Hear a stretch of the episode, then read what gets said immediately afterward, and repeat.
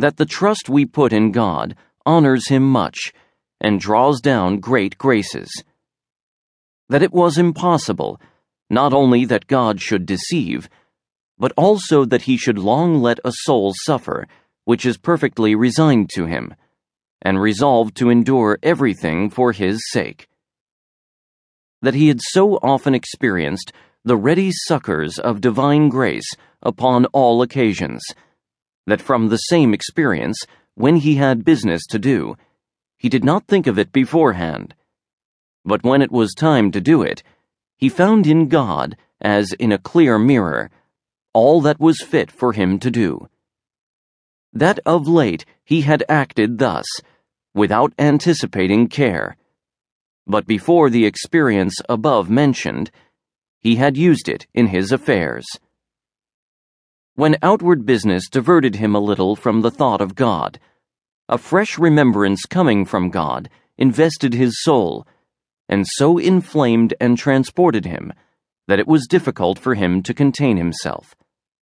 That he was more united to God in his outward employments than when he left them for devotion in retirement.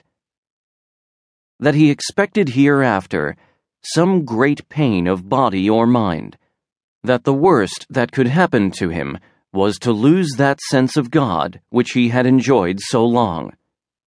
But that the goodness of God assured him he would not forsake him utterly, and that he would give him strength to bear whatever evil he permitted to happen to him. And therefore, that he feared nothing, and had no occasion to consult with anybody about his state. That when he had attempted to do it, he had always come away more perplexed, and that as he was conscious of his readiness to lay down his life for the love of God, he had no apprehension of danger. That perfect resignation to God was a sure way to heaven, a way in which we had always sufficient light for our conduct. That in the beginning of the spiritual life, we ought to be faithful in doing our duty and denying ourselves. But after that, unspeakable pleasures followed. That in difficulties, we need only have recourse to Jesus Christ and beg His grace. With that, everything became easy.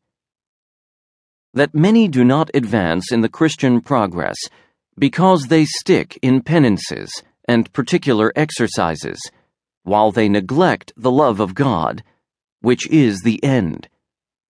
That this appeared plainly by their works, and was the reason why we see so little solid virtue.